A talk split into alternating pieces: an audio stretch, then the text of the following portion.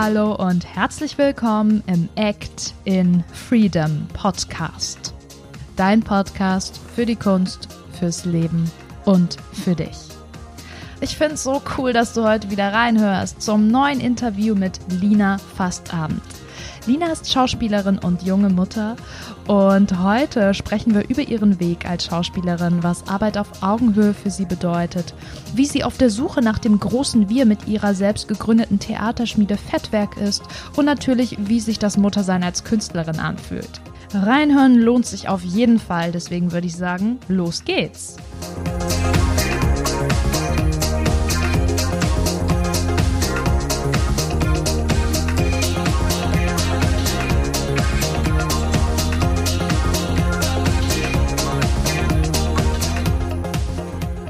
Lina, schön, dass du da bist. Ich freue mich riesig, heute im Podcast mit dir zu sprechen. Stell dich doch mal kurz vor. Ja, hallo. Ähm, also, ich heiße Lina, jetzt gerade mit Nachnamen Fastabend, früher Kmietschik, weil ich geheiratet habe. Ähm, ja, ich bin Schauspielerin von Beruf, ähm, seit einem Jahr Mutter, fast einem Jahr. Also meine Kleine wird fast nee, meine Kleine wird ein Jahr so rum. ähm, wohne jetzt in Duisburg, komme aus Wolfsburg und ich glaube, das reicht. Ja, also die, die dich noch als Lina Kmietschek kennen, die müssen sich jetzt erstmal daran gewöhnen, glaube ich. ja, das stimmt. Wobei auch viele, die mich neu kennenlernen, sich wahrscheinlich lieber an Fastabend als an Quietschig gewöhnen. Einfach von der Schreibweise her und ja, aussprechen. Das, das kann ich auf ja. jeden Fall verstehen. Bevor wir jetzt weiter über deinen Namen äh, lamentieren, ja. äh, reden wir doch einfach ähm, über die Schauspielerei.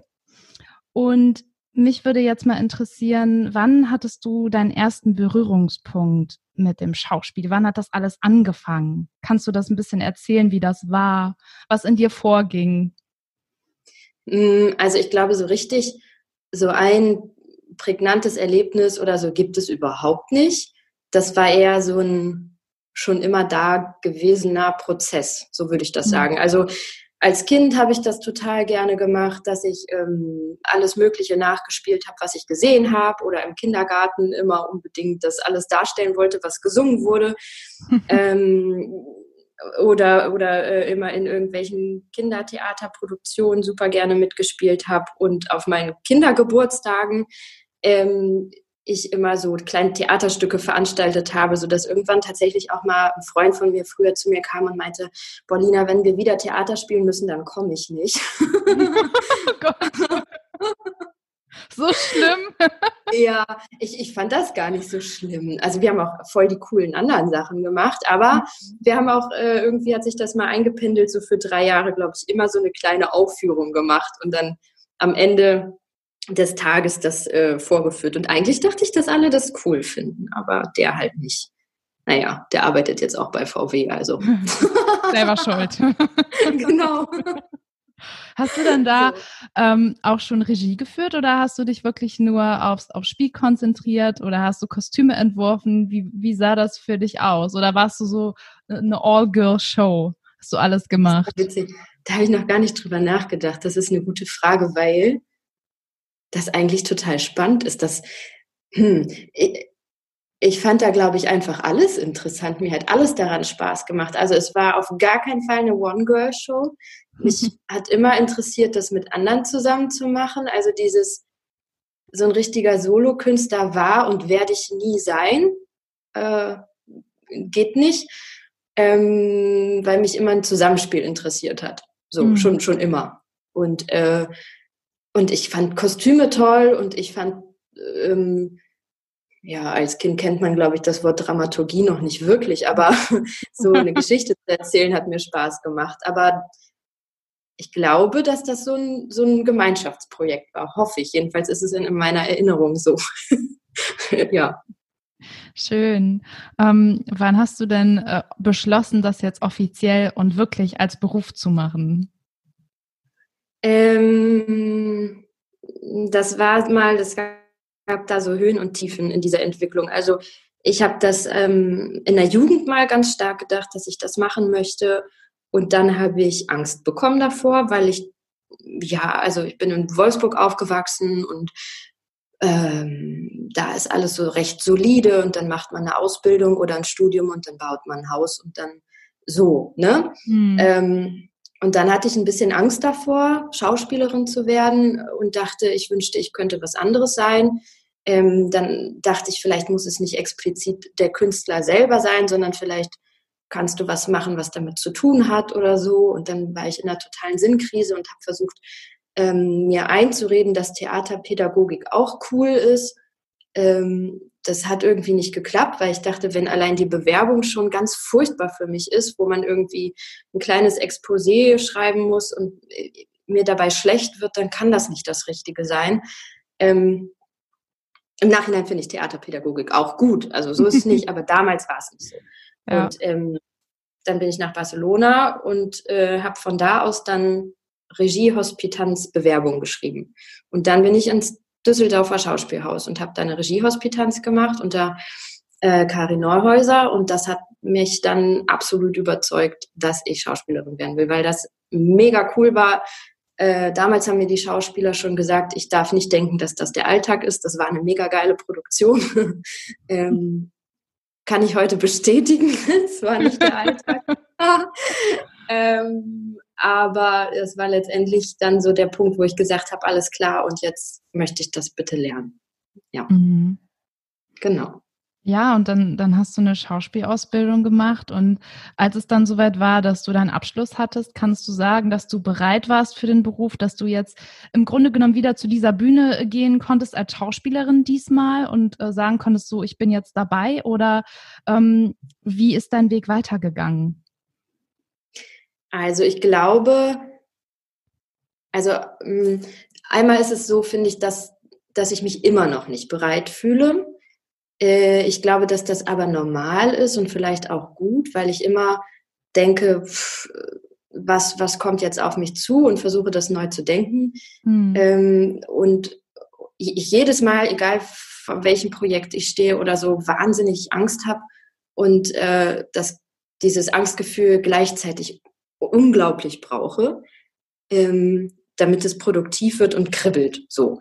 Ähm, deswegen glaube ich, bin ich immer noch nicht richtig bereit, obwohl ich glaube, dass dieses Bereitsein auch ein bisschen bei mir das Wissen darum ist. Also, dass ich sage, ähm, ja, okay, ich weiß, man fühlt sich nicht bereit und äh, vielleicht schämt man sich auch ein bisschen und man kann gegen die Wand fahren, aber ich habe jetzt ein anderes Selbstbewusstsein dafür, dass ich sage, ja, aber so ist der Job halt irgendwie.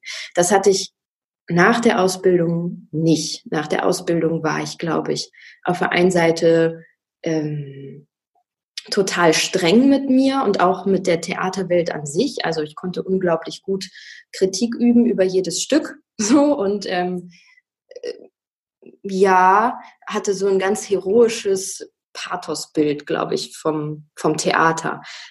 Äh, und hätte mich jeder Hierarchie dankbar gebeugt, glaube ich. Mhm. Und das sehe ich heute anders.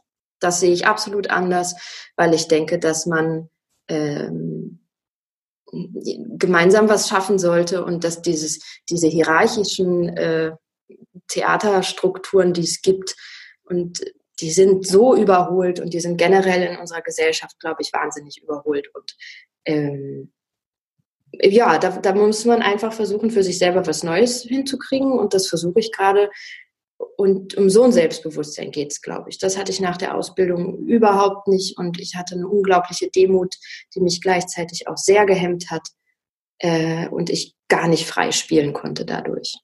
Das, das kann ich schon so sagen, ja. Hast du dich dann erstmal in Engagements begeben, wo diese Hierarchie weiter Bestand war? Oder hast du diesen Entschluss sehr schnell gefasst, ähm, dass du das gar nicht möchtest, dass du dieses Arbeitsverhältnis so gar nicht möchtest?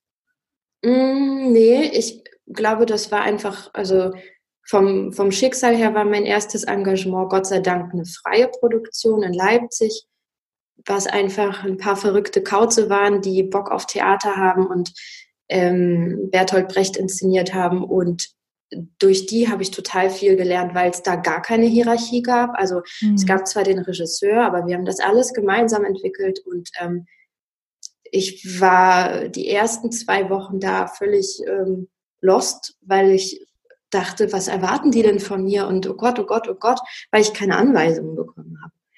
Und dann habe ich irgendwann mit dem Regisseur geredet und der mir gesagt hat, hä, wieso, ich vertraue dir als Schauspielerin. So, und da habe ich mich zum ersten Mal als Schauspielerin gesehen gefühlt und auch äh, das tat mir irgendwie total gut. Und ab da habe ich dann versucht, also wo ich dann einfach geschnallt habe, ja klar, ich muss ja was anbieten, was ja total normal ist. Aber da ging das dann erst los. Und ähm, das war, glaube ich, mein Glück, dass ich gleich in sowas total Freies gekommen bin, wo wir einfach auch immer noch was trinken gegangen sind danach und äh, was einfach auf Augenhöhe war zu allen. Und das war total schön. Und da gab es überhaupt nicht viel Kohle, aber meine ersten fünf Euro, die ich verdient habe, habe ich heute noch.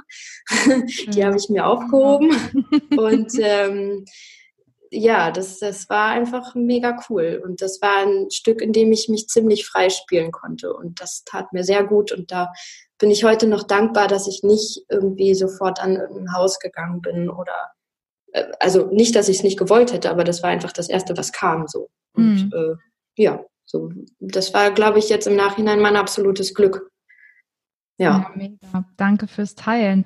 Äh, würdest du dann auch sagen, auch rückblickend, dass es für dich wichtig ist in äh, Produktionen, in künstlerischen Produktionen, dass nicht nur eine Augenhöhe besteht, sondern auch ähm, dass, dass dieser, diese Trennung zwischen Beruf und Privat gar nicht so stattfindet, sondern dass man sagt, das ist irgendwie ein Ganzes, wir gehen auch zusammen was trinken, das ist nicht so, okay, ich gehe jetzt nach Hause und lass das mal alles beiseite. Ähm, vermischt sich das bei dir oder, oder trennst du das? Mm, ja und nein. Also es gibt ganz, also es kommt auch immer drauf an, mit wem man das macht. Ne? Also mhm. das auch nochmal. Ähm, ich selber empfinde dieses Trinken gehen nach einer Probe, also und da muss man jetzt nicht unbedingt sich äh, sinnlos besaufen, das kann auch im Wasser sein, ähm, habe ich festgestellt, dass das sehr ähm, dankbar ist und, und auch gut ist, weil man das einfach nochmal alles gemeinsam loslassen kann. So. Und äh, da sich auch gewisse Dinge lösen können und ähm, der nächste Tag auf der Probe nochmal anders stattfindet, als wenn man das nicht tut. Mhm. Ich finde es trotzdem kein Muss und ich finde auch nicht, dass man wahnsinnig privat und intim an solchen Abenden werden soll und muss. Also ähm, ich habe selber auch äh, Dinge, die sind einfach mein Privatleben und die teile ich mit Freunden, aber nicht mit Kollegen. So, mhm. wenn die Kollegen zufällig meine Freunde sind, okay. Aber da muss man sich auch fragen, gehört es zu diesem Abend oder zu dieser Probegarde dahin? Also das sehe ich auch nicht so. Ich denke schon, dass es ähm, auch wichtig ist, dass man sagt, das ist jetzt Job und das andere ist privat. Das, das finde mhm. ich schon. Ähm, einfach weil es auch eine Verlässlichkeit gibt in der Arbeit. Ne? Also wenn ich jetzt die ganze Zeit irgendwie jemanden simse oder so, dann äh, ist es ja auch privat und das gehört da nicht hin. Man sollte aber trotzdem nicht vergessen, dass wir alle immer noch Menschen sind, auch wenn man auf einer Probe ist. Und das ist ja auch ein bisschen privat. Und ähm, man schöpft ja auch einfach aus seinem Leben. Also egal in welcher Position man in der Kunst ist, das ist ja nicht nur bei Schauspielern so. Und ähm, deswegen gehört das immer auch dahin, aber mit ein bisschen Abstand und ähm, Menschen, die sofort ihr komplettes Leben mit mir teilen, sind mir meistens sehr suspekt. Ja. also ähm, ja, ich muss nicht gleich alle intimen Bettgeschichten einer Person wissen, die ich nicht kenne. Ja, es dürfen ja auch immer Geheimnisse bleiben und ähm, das ist schön, jemanden genau. nach und nach kennenzulernen, so wie wir uns jetzt auch über die Jahre wieder ein bisschen mehr kennengelernt haben. Genau. Äh, denn du hast ja eine eigene Theaterschmiede gegründet, Fettwerk, und da habe ich, ich glaube, letztes Jahr das Stück auch gesehen, Happy Box. Ja. Und ja, ich würde jetzt gerne mal mit dir darüber reden, wie du dahin gekommen bist, wirklich was eigenes jetzt zu gründen, was dein Warum dahinter war, wie das alles angefangen hat. Mhm. Also bevor ich das sage, muss ich sagen, ich habe das nicht alleine gegründet. Ich mhm. habe das äh, mit meiner Kollegin und auch Freundin, da sind wir wieder, Privates vermischt sich, äh, wobei das eine sehr fruchtbare Arbeit ist, mit meiner Kollegin und Freundin Lisa Marie Seidel gegründet. Und ähm, wir beide sind zusammen Fettwerk sozusagen. Mhm. Äh, so, jetzt äh, der Faden, das war das, warum wir das gegründet haben, richtig? Genau. Ja. Ähm, hm. Also das fing eigentlich alles sehr schwach an. Also im Sinne von, ich habe auch mal Bock, was Eigenes zu machen. Das kam daher, dass ich ähm, freiberuflich arbeiten wollte und ähm, auf einmal dann wirklich die freie Szene entdeckt habe und ganz viele tolle Leute kennengelernt habe ähm, durch ein anderes Engagement, die in der freien Szene ganz viele tolle Sachen machen und äh, für mich sich da wirklich eine Welt geöffnet hat. Also ich habe vorher immer gedacht, dass Theater ganz viel in Staatstheatern stattfindet und das ist auch gut, aber dass es so eine große, freie und äh, tolle Szene gibt, das war mir einfach vorher nicht bewusst. So. Mhm. Ähm, und das hat mich total inspiriert und ähm, dann dachte ich, ich möchte auch gerne was Eigenes machen. Und ähm, ja, das war ein ganz großes Verlangen. Und dann habe ich die, die Lisa, die habe ich in einem anderen Engagement kennengelernt, haben wir zusammen ein paar Stücken gespielt und uns immer gut verstanden und hatten auch immer gleiche Ideen von Theater und Austausch, sage ich mal. Und dann dachte ich irgendwie sofort, mein Gott, die ist jetzt zwar gerade in Amerika, aber äh, warum nicht? Das würde mit uns richtig gut passen. Und eigentlich ging es erstmal nur darum, dass wir ein Stück machen, dass wir Bock mhm. haben, irgendein Stück zu machen. Wir wussten noch nicht mal was. Und dann Brainstorming, Brainstorming und so weiter. Und irgendwann haben wir gedacht, ja, dann müssen wir aber auch was gründen.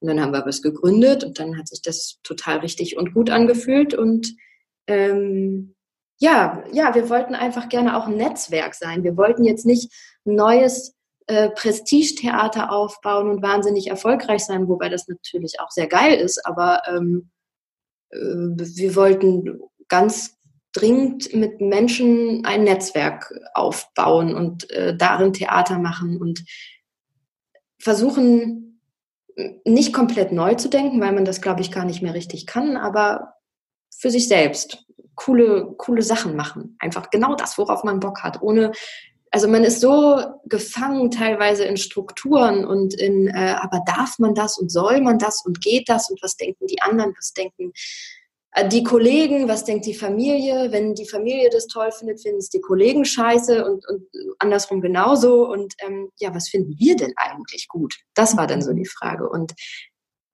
dieses, dieses, ähm, sage ich auch mal wieder, Selbstvertrauen zu haben und sich da reinfallen lassen zu können und dürfen gemeinsam, das war, glaube ich, so unser Warum, dass wir darauf Bock hatten. Ja, was interessiert uns denn eigentlich? So.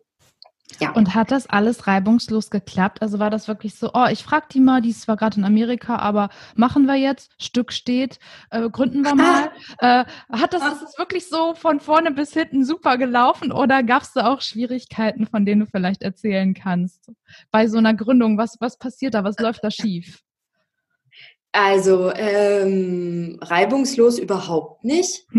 ähm, reibungslos in der Zusammenarbeit, im Nachhinein ja. Ähm, aber ich muss auch sagen, dass das was total Seltenes ist, was ich auch jedes Mal wieder feststelle, wenn ich mit ihr zusammen bin und arbeite. Ähm, wir können unglaublich gut miteinander kommunizieren und dazu gehört auch, den anderen zu kritisieren. Also das ist für mich eine totale Voraussetzung für, für eine gute Zusammenarbeit. Und wir können sehr gut, finde ich jedenfalls, ähm, Kritik des anderen annehmen und, und, und auch gemeinsam reflektieren. So. Und deswegen finde ich im Nachhinein das reibungslos, äh, unsere Kommunikation, auch wenn es mal nicht so war. Ähm, ja, dann kommt natürlich das Typische dazu, wo man immer sagt, die Kunst ist das eine, Anträge sind das andere. Ne? Mhm. Ja. ähm, ja. Also äh, da kommt dann auf einmal die ganze böse Realität dazu, wenn man gerade schön anfängt zu träumen. Ähm, also diese ganze Bürokratie dahinter, ja, wie kriegen wir Gelder, wie, äh, wie, wie kommuniziert man mit einer Stadt, wie, wie kriegt man überhaupt hin, dass man irgendwo spielen darf, ähm, wie kommuniziert man mit Veranstaltern. Das mussten wir alles erstmal lernen und das war auch überhaupt nicht einfach. Ähm, aber irgendwie hatten wir so eine total gute Energie und einen richtigen Flow, dass das auch Spaß gemacht hat, das zu lernen. Und ich auf einmal gemerkt habe, so, okay, Excel ist gar nicht so böse, wie ich immer dachte. Mhm. Ähm, und ähm, so schlecht in Mathe bin ich doch nicht. Äh, ich kann auch einen Finanzplan machen und ähm, Hinterher habe ich gemerkt, dass mir auch organisatorisches total gut liegt, wo ich immer dachte, dass das eine Vollkatastrophe ist. Aber auf einmal war ich dann der Part, wo Kollegen angerufen haben und mich irgendwas gefragt haben und ich dachte, ach, ach so, hä? Ja, so. Und äh, da merkt man auch, dass man auf einmal auch andere Sachen kann, wo man vorher dachte, geht gar nicht. Ne? Ähm, Da also muss ich mal, mal einhaken. Also da hast ja. du sowas von recht. Also bei uns ist es ja ähnlich bei euch, nur dass wir halt mehr auf Film gehen äh, als auf ja. Theater. Aber Kommunikation ist die eine Sache. Wenn die klappt, ist schon mal super. Und wenn nicht, muss man halt Wege finden. Aber sich wirklich vorher zu sagen, nee, ich mache nur das eine und das andere, dafür bezahle ich Leute oder das fasse ich nicht an, damit blockiert man sich und hält sich ja. total auf. Und ich persönlich hätte zum Beispiel nie gedacht, dass mir Postproduktion und Filmschnitt, Nachbearbeitung so viel Spaß macht. Nie im ja. Leben. Ich habe Technik immer, äh, habe ich ihm gesagt, fasse ich nicht an, mache ich kaputt, verstehe ich nicht. Ja. Aber ähm, wenn man es nicht einmal versucht und auch ähm, einen Grund dafür hat, das zu tun und zu sagen, hey, ich will geile Produkte, ich will eine geile Produktion, ich will ein geiles Video, ähm, das ist ein Antrieb. Und dann ist man ja. auch gewillt, sich auszuprobieren und vielleicht auch mal Fehler zu machen. Und das möchte ich gerne mal an alle Leute da draußen als Impuls mitgeben. Wenn du denkst, Yo. du kannst was nicht, ähm, Nein, probier es bitte erstmal aus, bevor du zu diesem Schluss kommst. Und alles, was du nicht zu können glaubst, ist in deinem Kopf.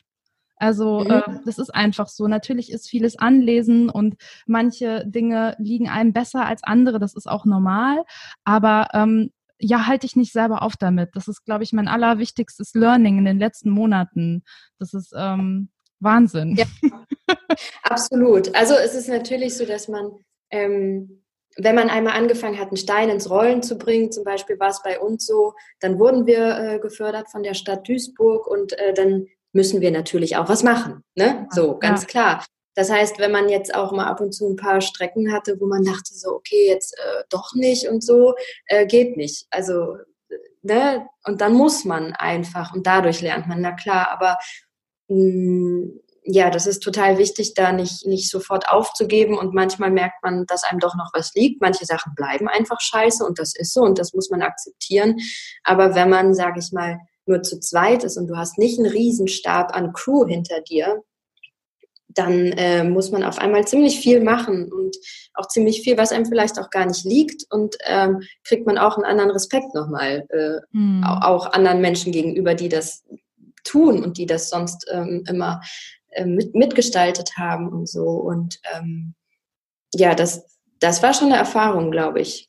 Ja. Ja, ich glaube auch, dass das wichtig ist, wenn du irgendwann Mitarbeiter eventuell einstellen willst, dass du erstmal kapierst, was deren Arbeit eigentlich ist, weil sonst ja. diese Augenhöhe äh, eigentlich mehr oder minder wegfällt. Wenn man irgendwie sagt, ja. das ist nicht mein Bereich, mach du mal, dann musst du ja so ein krasses Vertrauen haben, ähm, aber kannst auch gar nicht wirklich mit demjenigen mitreden. Also ich finde das total wichtig, wirklich äh, alles mal für sich zu ergründen und auch auszuprobieren was, was wir halt versucht haben, ist, dass nicht alles aus unserer Feder kommt. Also wir haben ganz dolle versucht, auch wenn es echt schwer ist, ähm, würde mich auch interessieren, was jetzt die Künstler selber dazu sagen, ob uns das gelungen ist. Aber wir haben versucht, dass äh, jeder in seiner Sparte frei sein darf. Also und frei arbeiten darf. Das war unser Ansatz und wir waren ganz gespannt darauf, was dann daraus für ein Stück entsteht. Also wir wollten zum Beispiel, dass äh, der Komponist ähm, der weiß, worum es geht, der, der, äh, also wir haben zusammen Teamtreffens gehabt, Teamtreffens, Teamtreffen gehabt ähm, und, und gemeinsamen Austausch gehabt. Alle wussten, wo wir hinwollen. Ähm, aber jeder sollte sein eigener Regisseur bleiben. Das war uns ganz wichtig und hinterher führen mhm. wir das zusammen. Und ähm, deswegen waren wir ganz überrascht, was da dann für Sachen rauskam. Also das fing bei den Kostümen an, wo dann auf einmal ähm, total was ganz anderes, als wir uns vorgestellt haben, rausgekommen war, aber was dann genau richtig war. Ne? Also mhm. klar haben wir dann Feedback gegeben und vielleicht wurde hier und da noch mal was geändert, aber so konnten die sich ausleben und wir konnten das, was die uns an Input gegeben haben, verwerten. So, ähm, das war so das Ziel und das war halt auch unser Warum. Warum machen wir das? Weil sonst mhm. können wir auch irgendwo anders hingehen und wieder spielen oder was inszenieren oder so. Ähm, und wir waren einfach so neugierig darauf, was passiert, wenn jeder Künstler in seiner Sparte was tun kann zu einem Projekt und das darf. Ja, also dass man nicht immer so ganz viel vorgibt. Und das war letztendlich ein super schöner Austausch, wo dann auch manchmal der, keine Ahnung, der, der die Filme gemacht hat, dann selbstständig mit dem Komponisten telefoniert hat und also nur so eine Sachen, ja. Äh, und, und wir dann irgendwann nur noch so äh, ja, organisiert und zusammengefügt haben. Und ähm, das, das war cool, das so zu machen. Ja. Ähm, verstehst du diesen Ansatz auch unter dem großen Wir? Wie es ja auch im, im Titel der Folge so heißt. Also was, was heißt großes Wir für dich und für euch? Das nennt ihr ja auch so auf eurer Website. Und ja, also was, wie verwirklichst du deine Arbeit unter diesem Namen, diesem Ausdruck? Ähm, also einmal muss ich dazu sagen, dass wir dieses große Wir selber noch nicht definiert haben. Ich mhm. weiß auch nicht, ob wir es jemals können. Ähm, wir suchen danach und es verändert sich. Und also viele sprechen uns darauf an. Manche haben Angst, dass wir Mitmachtheater machen, dadurch, dass die das große Wir lesen, denken oh Gott, muss ich denn irgendwas tun? Nein. ähm, also es soll trotzdem kein Wir gucken zu Theater und ihr äh, spielt uns was vor. Also unser Ansatz war am Anfang, haben wir auch immer wieder gesagt, Kommunikation statt Präsentation. Und das ist für uns ein bisschen das große Wir auch. Also mhm. das ähm, ist einmal in der Hintergrundarbeit, wenn wir das jetzt mal auf unser Stück beziehen, haben wir versucht, ein Wir zu sein ähm, mit den Künstlern und gemeinsam ein Stück zu entwickeln, so ohne dass jemand da bossmäßig die ganze Zeit drauf kommt. Natürlich waren wir Boss, ist ja klar, muss ja auch jemand sein. Aber ähm, ja, wir waren schon coole, nein. Ähm, wir, haben, wir haben versucht, einfach uns ein bisschen zurückzuhalten. Das ist total schwer und es ist uns mhm. auch nicht immer gelungen. Aber ähm, wir haben es echt versucht und wir versuchen es weiter. Und ähm, da sollte halt auch schon wir zu sehen sein. Und ähm, was dann das Stück selber angeht, da haben wir halt versucht, auch ein Wir mit dem Publikum zu sein. Ne? Also, dass mhm. man jetzt versucht, das ein bisschen zu öffnen. Und das ist weiß ich immer noch nicht, wie das richtig geht. Also ohne eben, dass man so ein Mitmachtheater macht, ohne dass man sagt, ähm, äh, du musst jetzt A, B, C, D sagen und der andere sagt Y oder so und äh, keine Ahnung, das wollten wir auch nicht. Äh, also weil wir einfach niemanden vorführen wollen, auch unsere Zuschauer nicht. Ne? Also die sollen, die, wir möchten niemanden bloßstellen auf der Bühne, damit Lacher erzeugt werden. Das finde ich ganz furchtbar. Das ist für Schauspieler scheiße und das ist auch fürs Publikum blöd und ähm, da wollen wir auch gar nicht hin.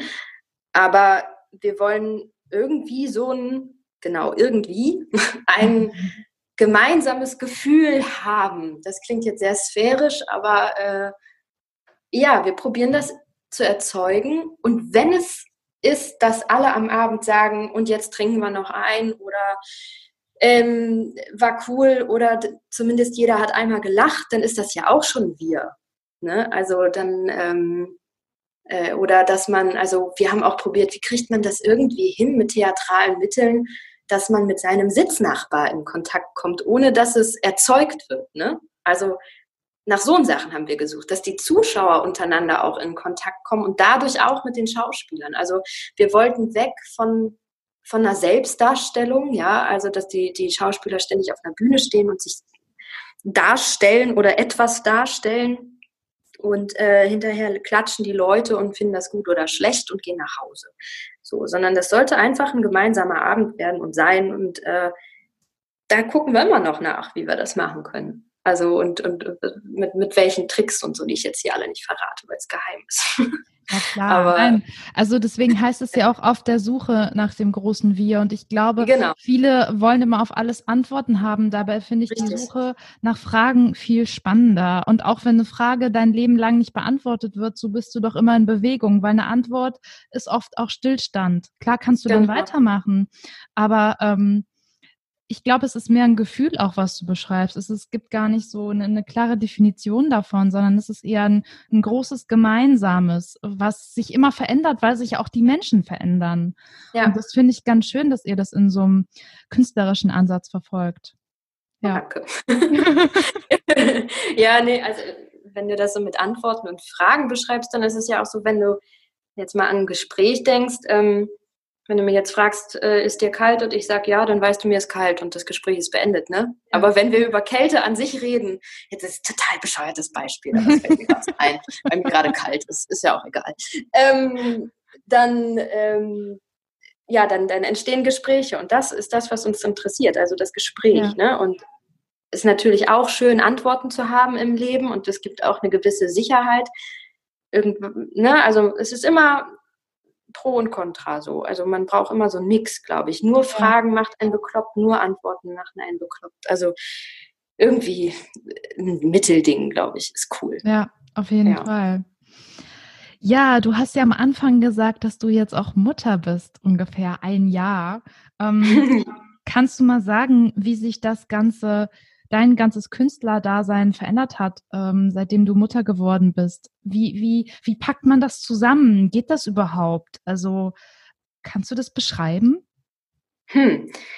Ähm, großes Thema gerade bei mir. Also Künstler sein, hm, es hört, glaube ich, nie auf. Ich glaube auch nicht, dass das jetzt so eine ähm, so ein, so, ein, Spezialstempel ist, den man hat. Ich bin jetzt Künstler. Äh, mhm. Jeder kann das ja sein. Ähm, also ich glaube, dass das nicht aufhört, weil weil äh, weiterhin Geschichten in meinem Kopf passieren, weil ich weiterhin mich Menschen interessieren und ich beobachte und auch, ähm, wenn man mal so ein Kind beobachtet, das ist ja nun wirklich das purste, was es gibt im Leben an Reaktion und Aktion und Faszination. Da, da, da äh, sprudelt man ja teilweise vor Ideen über und Fragen auch. Ähm, so, dass das, ich glaube, so mein, meine Identität als in Anführungsstrichen Künstler hat sich nicht verändert oder irgendwie negativ, wurde nicht negativ beeinflusst, wenn dann positiv. Aber Zeit, Zeit ist echt das absolute Ding, wo ich nicht mit gerechnet habe. Also ich habe mit so vielen Dingen absolut gar nicht gerechnet, wie, wie, das, wie das ist. Also ähm, irgendwie dachte ich so, ja, und dann mache ich das so nebenbei, ne? Also mhm. äh, pff, ich, ich wusste, dass ich nicht sofort wieder auf die Bühne will, weil man, weil das einfach eine ganz große Verantwortung ist, die man hat, auch Kollegen und Veranstaltern gegenüber, wenn man selber spielt.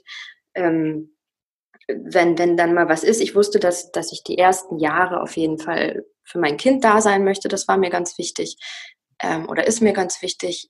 Ähm, aber ich will trotzdem weitermachen und das geht mit Fettwerk total gut, das geht mit anderen Dingen total gut und im Kleinen kann ich auch so auf der Bühne stehen, wenn es selbst organisiert ist, das geht.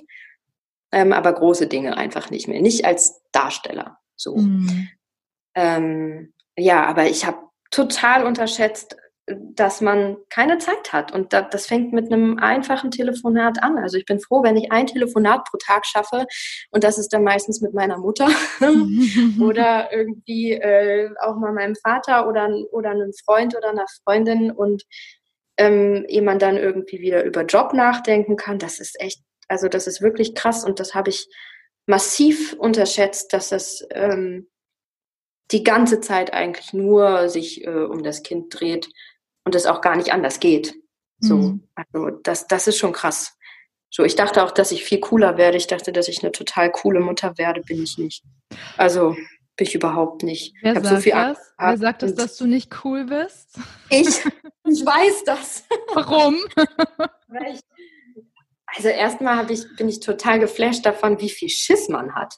Also man hat irgendwie also dass man auf einmal sich so viel Sorgen macht, einfach um, um dieses Wesen und ähm, ja, und ja, und was man irgendwie versucht, noch alles parallel zu managen und das geht überhaupt nicht. Und ja, bei vielen da Dingen dachte ich, dass ich voll locker bin und das geht gar nicht. Also kann ich gar nicht. Ja. Viele Dinge habe ich nicht gedacht. Ich dachte auch nicht, dass es so anstrengend wird. Ich dachte auch nicht, dass man ja, dass man so wenig Schlaf kriegt und ich hätte mir auch nicht vorgestellt, dass man mit so wenig Schlaf überhaupt überleben kann. Aber geht.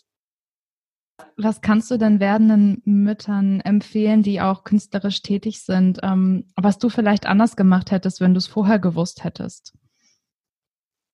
Mmh, witzigerweise kann ich gerade gar nicht sagen, dass ich irgendwas anders gemacht hätte. Mhm weil, weil ich, glaube ich, von Anfang an aber auch gesagt habe, ähm, ich weiß nicht, was auf mich zukommt. Also ich für mich habe zwar oft gedacht, das und das und das und das, aber ich habe zu allen, auch zu Auftraggebern oder äh, anderen Leuten, habe ich ähm, gesagt, ich keine Ahnung, ich hatte noch nie ein Kind, ich weiß nicht, was passiert, ich weiß nicht, was wird das für ein Kind. Ne? Kann ja auch sein, dass es, äh, also ich habe zum Glück eine sehr selbstbewusste Tochter, ähm, der das, glaube ich, gerade scheißegal ist, dass sie nicht bei mir ist. freut sich total. Ähm, aber äh, man kann ja auch ein ganz anhängliches Kind haben. Ne? Also mhm. so klar, die, die kuschelt auch mit mir und die findet, glaube ich, auch doof, wenn ich jetzt länger weg wäre, aber ähm, die freut sich auch ganz doll über andere und das ist mein Glück einfach. Ne? Mhm. Ähm, trotzdem gebe ich sie noch nicht so schnell her, weil ich das einfach noch nicht richtig finde, aber das muss jeder für sich selber wissen. Also ich glaube, man sollte ganz intensiv vorher, das wäre vielleicht was, was ich ein ganz bisschen anders gemacht hätte, noch intensiver, als ich es schon gedacht habe, dass ich es getan habe, mit seinem Partner oder Partnerin reden, ähm, wie man denn die nächsten Jahre weiterdenkt. Also äh, mhm. äh, beruflich, privat und so weiter, dass man sagt, ähm, ab wann will man ungefähr vielleicht wieder einen Job? Oder ab dann gäbe es die Möglichkeit, sage ich mal so, weil you never know, du weißt nicht, was passiert, was was dann ist oder wie, wie auch man sich selber fühlt. Ne? Also ich habe zum Beispiel auch gedacht, dass ich viel eher zurück in Job gehe oder schon viel eher irgendwas mache. Und ich mache auch ab und zu ein bisschen was, aber immer nur, wenn der Papa dann auch da ist.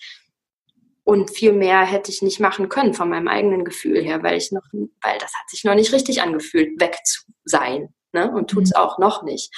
Ähm, trotzdem möchte ich auch weiterhin was machen und das fängt jetzt gerade wieder an, dass ich so Blut lecke und denke, ja, jetzt können so ein paar kleine Projekte wieder angetreten werden äh, mit Gefühl.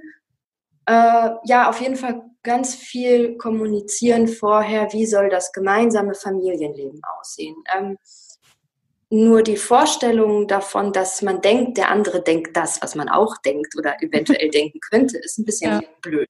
Ja. Ähm, und da muss man, glaube ich, ganz klar Wünsche formulieren, dass man sagt, ich hätte gerne die Möglichkeit, wieder einzusteigen. Das, ich möchte kein klassisches Modell oder ich möchte das klassische Modell oder, oder, oder. Also was gibt es für Möglichkeiten, wenn man sie denn hat? Ne? Mhm. Das ist, glaube ich, ganz wichtig, dass man sich einfach bewusst macht. Man wird verdammt wenig Zeit haben. Man wird auch echt viel weniger Kraft haben als vorher und dennoch irgendwie viel mehr auf so eine ganz abstruse Weise.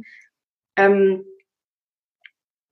ja, ja, ich glaube so, dass, dass man sich bewusst ist, dass auch viele Dinge nicht gehen und ähm, ich glaube, äh, also es bedeutet auch wirklich viel Verzicht, was, was so ein eigenes Leben angeht, ja, also so, so, wenn man, also man kann sich nicht auf einmal mehr mit Freunden treffen oder mit denen quatschen oder irgendwas machen, geschweige denn arbeiten oder was schreiben, bla bla bla und so weiter. Und dass das alles auf einmal nicht mehr geht, das sollte man, das kann man sich vorher gar nicht bewusst machen, das kann man nicht mhm. raten. Mir, mir haben das ja auch alle gesagt. Mir hat auch, mir haben auch viele gesagt, das wird anstrengend. Ja, ja, ja, ja, ich werde ja voll mhm. cool, ne? Habe ich gedacht. also, nee, das muss man dann erleben. Und ich glaube, so, jetzt habe ich ganz viel drum herum geredet, um zu einer Antwort zu kommen. Ich glaube, wichtig ist, dass man offen bleibt. Und ich würde raten, dass man sagt, man darf man darf offen bleiben, man legt sich noch nicht fest, man hat keine eigenen Ziele, dann und dann muss ich wieder das und das sein, arbeiten, die und die Figur haben oder die und die Mutter sein. Einfach gucken, was passiert. Ich glaube, das ist das Beste, da versuchen ein bisschen den Druck rauszunehmen, sich selbst gegenüber auch. Mhm. Ja, ja das würde ich mir um auch dich. raten. Ja, ja, also ich meine, es geht ja nicht nur um dich. Du hast ja schon gesagt, du weißt nicht, was mit dem Kind ist, ähm, wie sich eure Beziehung entwickelt, äh, so. Und ich glaube, ja. dieses Zeitmanagement ist total wichtig, da, da sich die Zeit auch zu nehmen und wie du schon sagst, vorher gut zu planen. Also mhm. jetzt nicht zu, äh, konkret zu planen, sondern aber zu wissen, da ungefähr will ich wieder das und das machen und dass dein Partner, genau. deine Partnerin äh, damit d'accord ist ja, oder ich möchte die Möglichkeit haben, das eventuell machen zu können. So, ja. ne? Also ja. vielleicht will ich es dann gar nicht mehr, aber es gäbe die Möglichkeit. Ich glaube, so dieses mhm. ähm, ganz schlimm war für mich einfach die erste Zeit, wo ich wusste, ich ich kann gar nichts anderes tun, als jetzt hier zu sein. Also mir bleibt gar nichts anderes übrig und ich hasse Stagnation so sehr. Und ich ähm, mir blieb aber nichts anderes übrig und äh, gut mit mit einem Kind stagniert dann irgendwie auch nichts, weil die ja ständig in Entwicklung und Bewegung sind. Das ist dann auch ein Glück. Aber trotzdem äh, kommt man da einfach nicht raus. So, ne? Und mhm. äh, das, ja, da muss man halt gucken, wie man einfach weiter auch für sich selber irgendwie was tut. Das ist, glaube ich, wichtig. Oder zumindest erstmal andenkt, andenkt. was zu tun. Das finde ich gut. Ja. Magst du zum Abschluss vielleicht nochmal sagen, wie deine Vision als Lina Fastabend heute aussieht? Wenn das überhaupt möglich ist, gerade zu sagen, wo du hin willst, was du gerade für Gedanken in deinem Kopf hast. Ja. Ähm, ja, also ich hoffe, dass ich keine so große Vision von mir habe, weil mich das immer unter Druck setzt. Mhm. Ähm, ja, ich, ich möchte mich in vielen Dingen einfach gar nicht so sehr festlegen, weil ich glaube, dass ich schon jetzt gerade sehr festgelegt bin. Einfach dadurch, dass ich jetzt Mutter auch geworden bin, bin ich zumindest in dieser Weise sehr festgelegt und das ist auch wunderschön und das will ich auch überhaupt nicht missen und ähm, das ist einfach gerade eine, eine, krasse Priorität geworden in meinem Leben, mhm. dass, dass es einfach meiner Tochter gut geht. Äh, dann kommt ganz lange gar nichts. und dann, äh, dann denke ich mal über mich nach. ähm, und dann habe ich schon ein paar Wünsche, klar, ne, die dann aber alle damit vereinbart werden müssen. Ähm, und ich möchte einfach, also ich habe richtig Bock auf Leben. Mhm. Ähm, das, das würde ich jetzt so sagen. Und dazu gehört ja auch alles Mögliche. Ähm, ich, ich, ich will gar nicht nur sagen, ich will glücklich sein. Traurig sein gehört genauso dazu. Und ähm, ja, ich, ich möchte natürlich auch gerne mal wieder arbeiten, aber das tue ich auch. Ich möchte im Austausch bleiben. Ich freue mich auf Menschen. Ich äh, freue mich auch total auf ein Glas Rotwein mit einer Freundin auf einer Terrasse, wenn ich nicht mehr stille. ähm, da, also, ja, das sind so kleine Etappenziele, sag ich mal. Ja. Ich bin total gespannt, was, was noch so kommt und was so wird. Und ähm, ich hoffe, dass das Leben weiterhin einigermaßen gut zu mir ist. So. Und versuche das auch zu sein. Klingt total pathetisch, aber ja. Ein Schluss. Ja. Nee, mir, mir ist äh. sogar noch eine Frage eingefallen. Ähm, ja, gerne, dann bleibt das nicht so stehen. Und zwar hast du mal vor langer Zeit, gut, das klingt jetzt auch pathetisch, nein. Ähm, also, wir haben uns irgendwann mal kennengelernt, das ist eine Weile her. Und ich weiß noch, dass du mir da so eine Art Standpauke gehalten hast. Und die Essenz aus oh, der Standpauke war, ähm, du musst für das, was du machst, vor allem auf der Bühne, du musst dafür brennen. Und mhm. ich weiß noch, dass ich das damals nicht verstanden habe. Also das war, ja. Ähm, ja, okay, weil ich habe mich dann immer daran aufgehalten, ja, aber Probenzeiten nervig, ich warte jetzt hier, das ist doch alles total doof. Und du so, nein, du musst brennen. Also das weiß ich noch. Äh, ob das jetzt, das waren jetzt, ähm, das hast du auf jeden Fall gesagt, die, den ganzen ja. Verlauf des Gesprächs kann ich jetzt nicht wiedergeben, aber kannst du vielleicht einfach nochmal sagen, was das heißt, für etwas zu brennen? Ich, ich erinnere mich ein bisschen, was du gerade sagst. Ähm, ja, ich meine, damals war ich ja auch noch sehr äh, so hm, heroisch. Ne?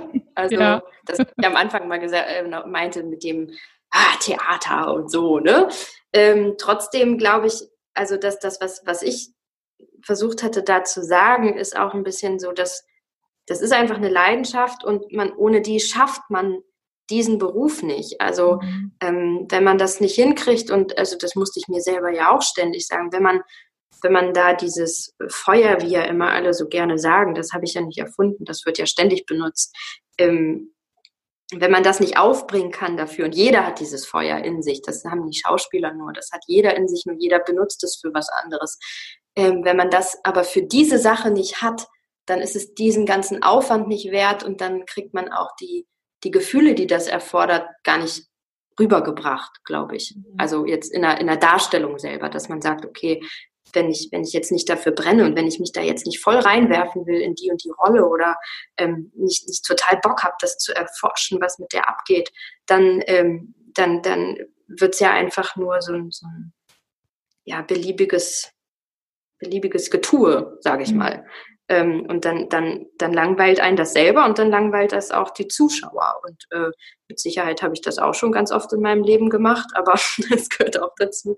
Aber ich glaube auch, auch jetzt, dass man ohne, ohne diese Leidenschaft nicht überleben kann in dem Job. Ganz sicher nicht. Ähm, allein schon, weil das sau schwierig ist und äh, wo ist dann der Antrieb? Ne? Also warum, warum äh, bange ich jeden Monat um meine Miete? So, nö, also das, das ist ja Quatsch. So, also ich glaube, dass das ganz wichtig ist, dass man Leidenschaft dafür hat und das, das tut und dass man was will und dass man was erzählen will auch. Ja, also das ist so, es geht nicht um eine Selbstdarstellung, es geht nicht darum zu sagen, ich bin Schauspieler und ich bin der Star des Abends, sondern es geht darum, was will ich erzählen, was will ich und was will ich auch erleben. Ne? Das ist das mhm. Egoistische, glaube ich, an dem Schauspielerberuf, dass man irgendwie auch ein bisschen geil drauf ist auf die Gefühle, die man in der Rolle haben kann oder so. Ne? Also gar nicht mal so um den Applaus hinterher, sondern was man erleben will und das zu teilen mit anderen, das ist, glaube ich, mega gut und macht total Spaß und das macht es dann aus hinterher. Ja.